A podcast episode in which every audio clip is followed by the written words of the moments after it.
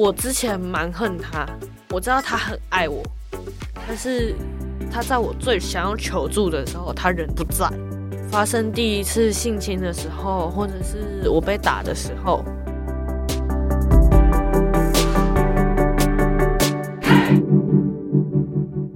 Hello，我是善慈。窝是什么东西？自立好窝，成就好我。这个频道由 CCSA 中华育幼机构儿童关怀协会企划录制。邀请你看见施加尔的成长路。小贤从小在家里受尽痛苦，打赢性侵官司，并且离开安置机构后，常年的情绪压抑变成了凶猛的忧郁症。十七岁的他被迫辍学，辞掉工作。到底茫茫人生该如何前进？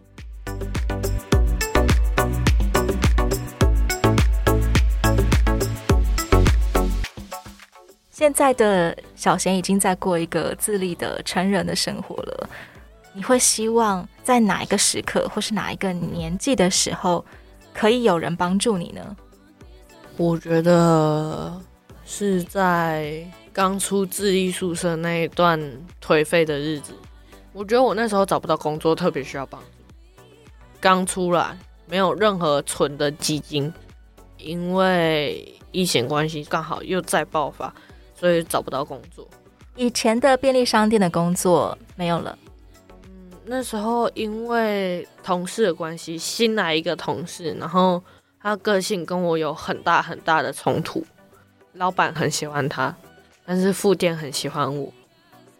但是毕竟副店没有什么实权可以留下我，而我跟那个同事之间的关系也不可能得到任何的缓解。对，缓解。你其实是为了不想要让副店难做人而选择离职的吗？对，因为我觉得如果哪一天我真的跟他吵架了，店长跟副店都不好做人。你一直在小心维护着，不要爆发冲突。对，因为我们吵起来算小事，但是如果店长站在他那边，副店站在我这里，就变成他们吵架。那就算我真的留下来了，其中一个也会不喜欢我。可能跟你的数学很好也有点关系。你很会盘算局势，到底对我有没有利？如果没有利的事情，那我就不要去 fight。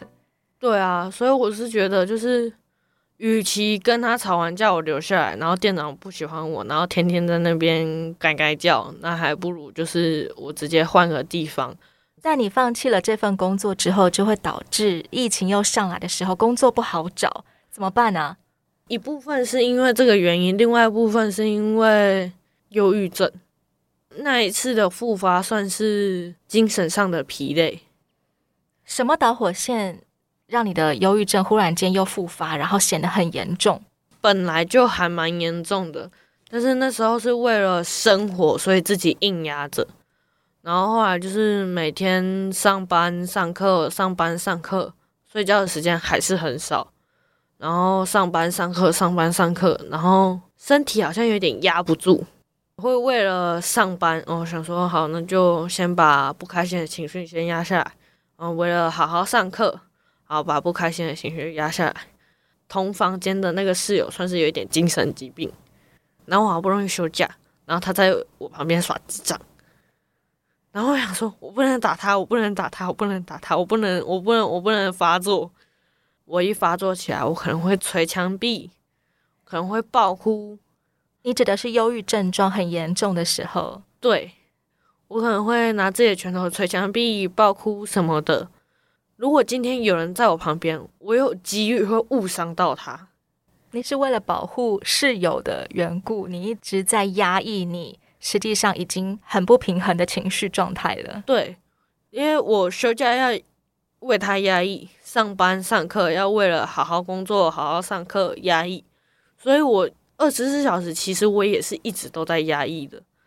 然后那时候有在吃忧郁症的药，但是可能是不知道为什么原因，就是跟那个药有点抵抗，身体很像木偶，被药操控着。嗯，甚至会因为吃那个药，所以感觉身体非常的疲惫，然后再加上压着情绪。身体又很疲惫，压着情绪，身体又不舒服，最后爆发成什么情况啊？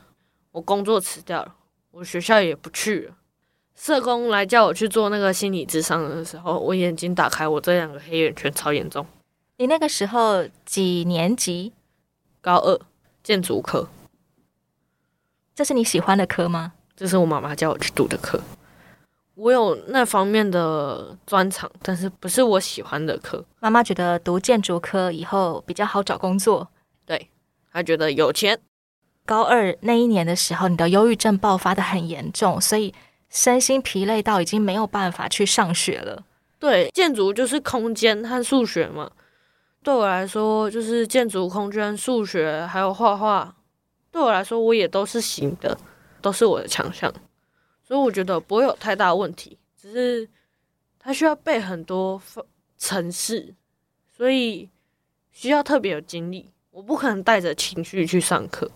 这样我你需要保持思绪的清晰，还有精神的专注力。对，又发生家里这件事，进去机构啊什么的，因为我进去机构，所以老师也知道一点。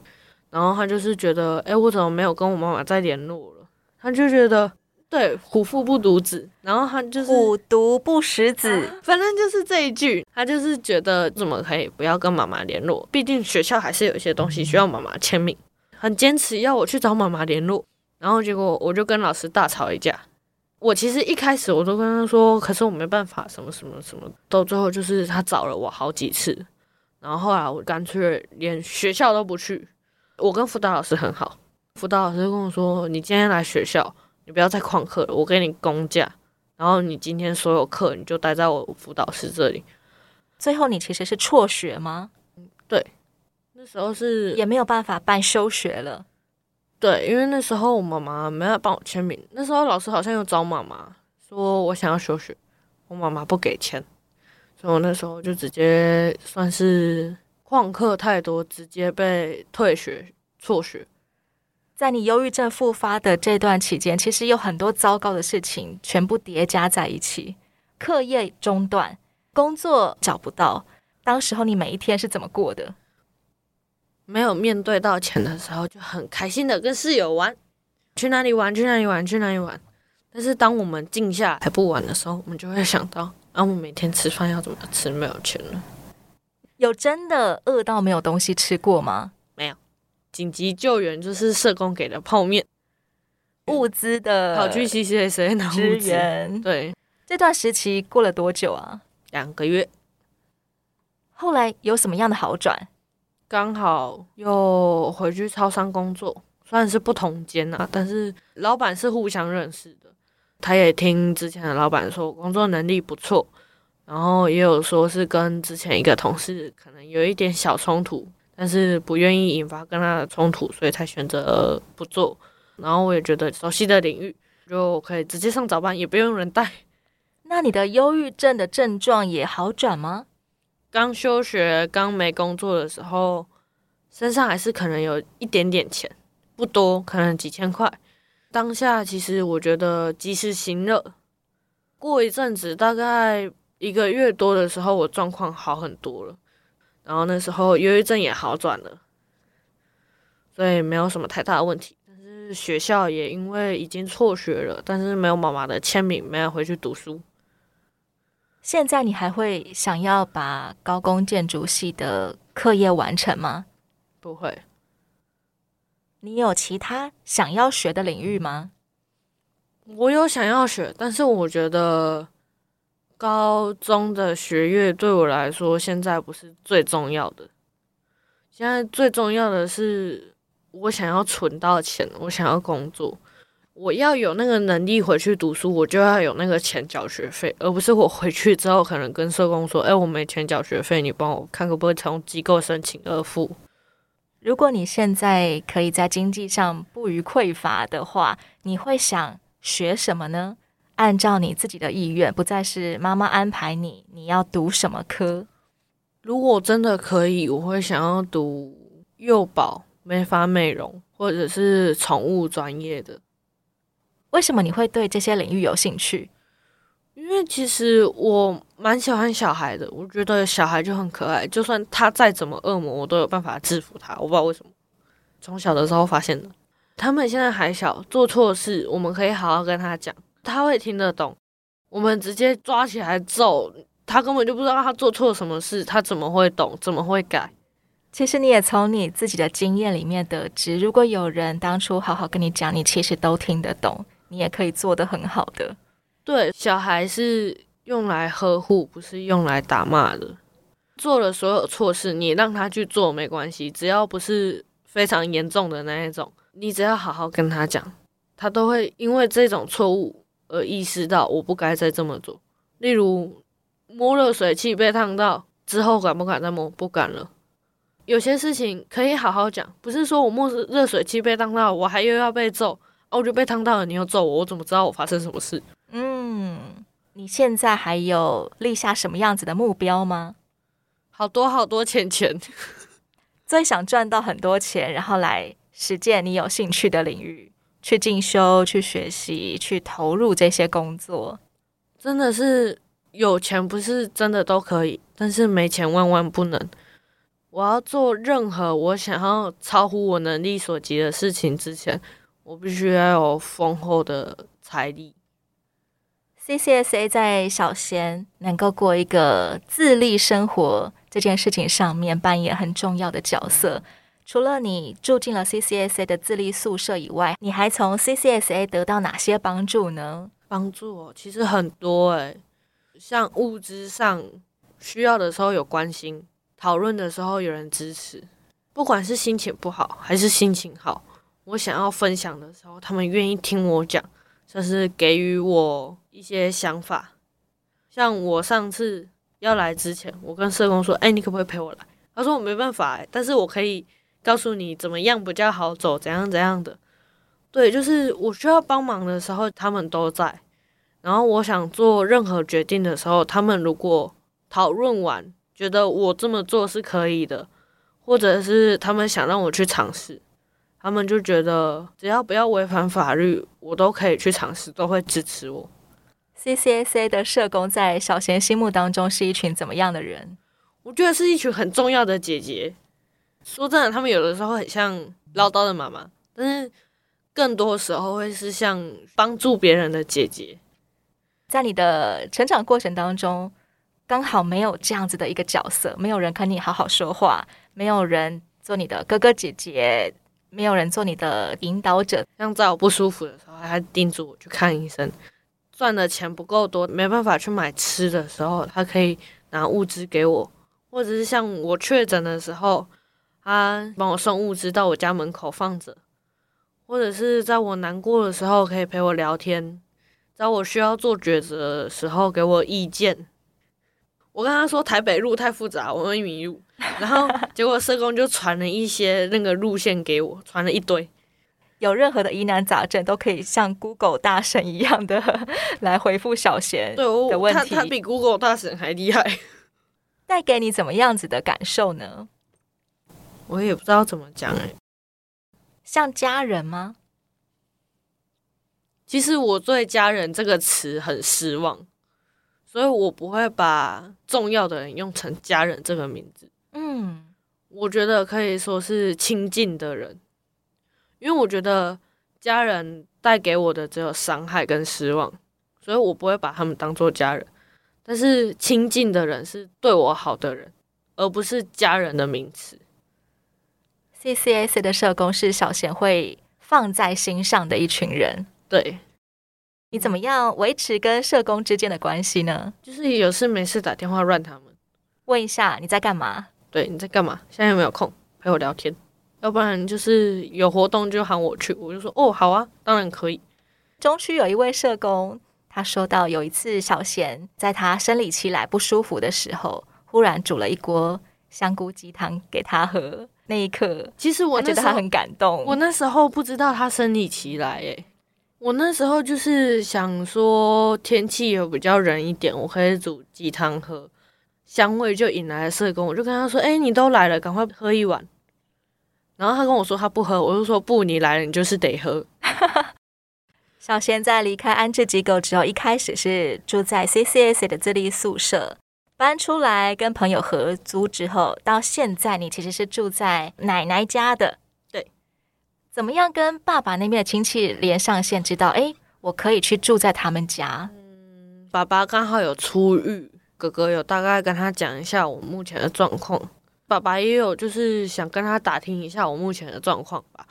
你对爸爸上一次的印象可能是小学二年级的时候了。嗯，我也不知道我对他的印象是什么时候诶。你怎么会觉得这个陌生的家是一个安全的地方，可以去住在那里呢？我妈妈过年会带我回去找个爷爷奶奶要个红包，讨个喜气。小二的时候回去跟爸爸见面，差不多一年多的时间，我都有一直在回去，或者是爸爸有来找我。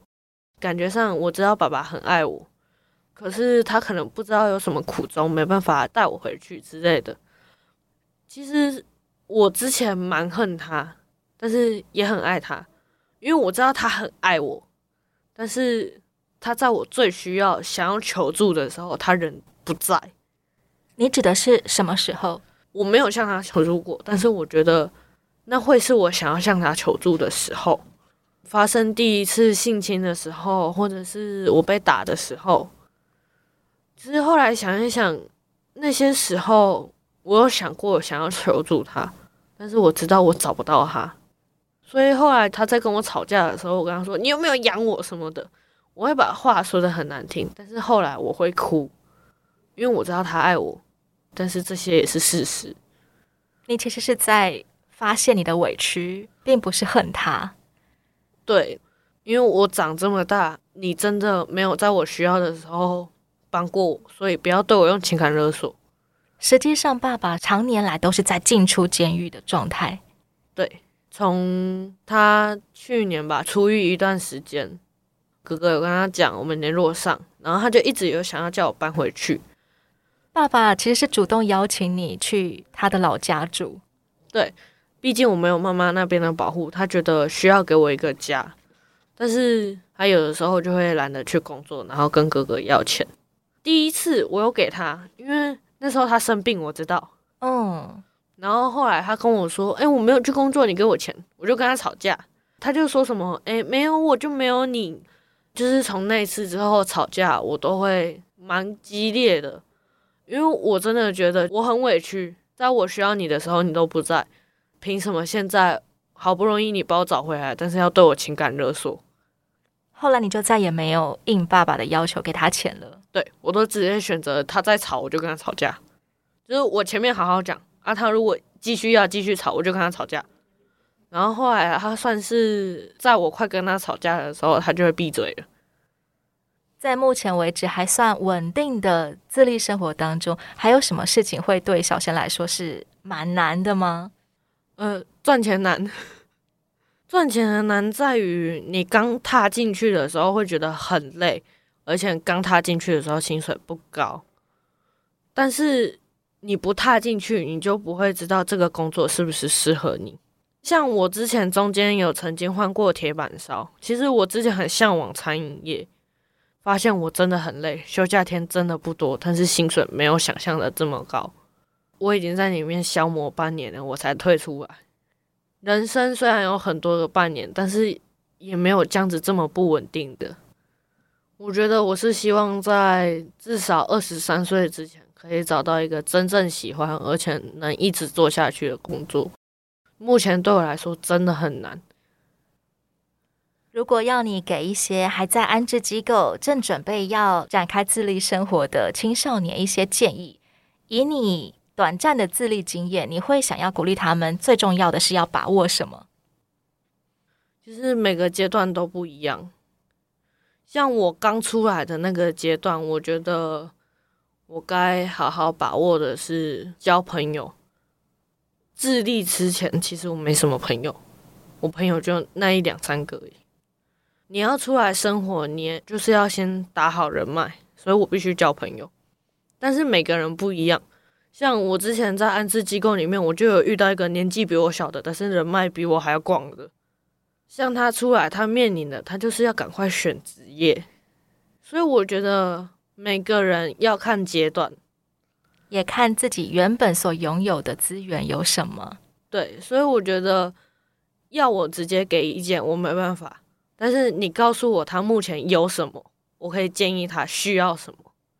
真的展开自立生活以来，什么样的帮助临到你是很重要的？嗯，我觉得不冷不热的帮助吧。我不喜欢别人太多管闲事，也不是说多管闲事，就是所有事情都要管。也不是说可能我需要帮助了，但是你看不出来，一定要我去讲。因为有些人他自尊心很强，他讲不出来。但是如果你有的时候太过热情，什么都要帮，连我自己能处理的事情，你都一直在那边给意见的话，我就觉得他很烦。小贤需要的是刚刚好的帮助，对。他有看见你的需要，而你也有提出你的需要的时候，那样子的帮助是刚刚好的，也是最实际、你最需要的帮助。对，我觉得就是讲，不冷不热，然后再加上就是我们这些个性啊，就是很多人就是自尊心太强，要不然就是不愿意努力，什么事情都要找社工。我觉得这样的小孩也不 OK。这是两种极端，一种是自尊心很强，我什么都要自己来；另外一种是我什么都不会，社工你帮我做就好了。对，一种就是太有能力，当你事情遇到麻烦的时候，你有可能会越走越偏，到最后是等你没办法挽回的时候，才寻求人家帮忙的时候，这件事很有可能拉不回来了。但是当你什么都不做的时候，你要怎么踏进社会？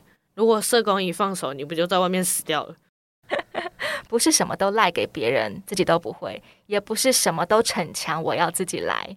对，少年要有一个会思考的头脑。你要思考过这件事是我自己能力所及吗？是，好，那我自己做。如果不是我能力所及，那就请寻求帮助。我觉得这样子最好。节目最后，想请小贤告诉我们。你希望这个社会怎么样对待像你一样的青少女呢？以平常心去看，不要站在施暴者的角度，也不要站在小孩的角度。站在小孩的角度，他有的时候不希望你可怜他；但是站在施暴的角度，小孩觉得他是无辜的，你凭什么这样看我？我觉得你应该用平常心。这个小孩很可怜，没错，但是他。说不定能够扶起他自己，不需要你去可怜。能够被小贤接纳，成为亲近的人，他们都是能够看着你的需要来给予你关心和帮助。对，我觉得能够让我觉得他是我朋友，然后让我亲近的人，他多少性格要跟我差不多，或者是我们有某一些想法，或者是某些遭遇差不多。那我就觉得这个人我可以试着去相处看看，如果真的相处之后觉得可以，我会愿意把他当做最好的朋友。同理心，我想都先从了解开始。亲爱的朋友，如果你正在收听，你也了解了小贤的成长过程，欢迎你可以上到 CCSA 中华育幼机构儿童关怀协会的网站。我们有三大服务方向：给一个窝，补助他们生活住宿。许一个梦，支持他们就学就业；疗一些伤，陪伴他们看见曙光。欢迎企业公司来电跟我们讨论如何帮助失加儿衔接自立生活。我是善慈，今天谢谢小贤的分享，谢谢大家。欢迎订阅追踪窝是什么东西？自立好窝，成就好我。今天谢谢小贤，我们下回再见喽！谢谢大家，拜拜。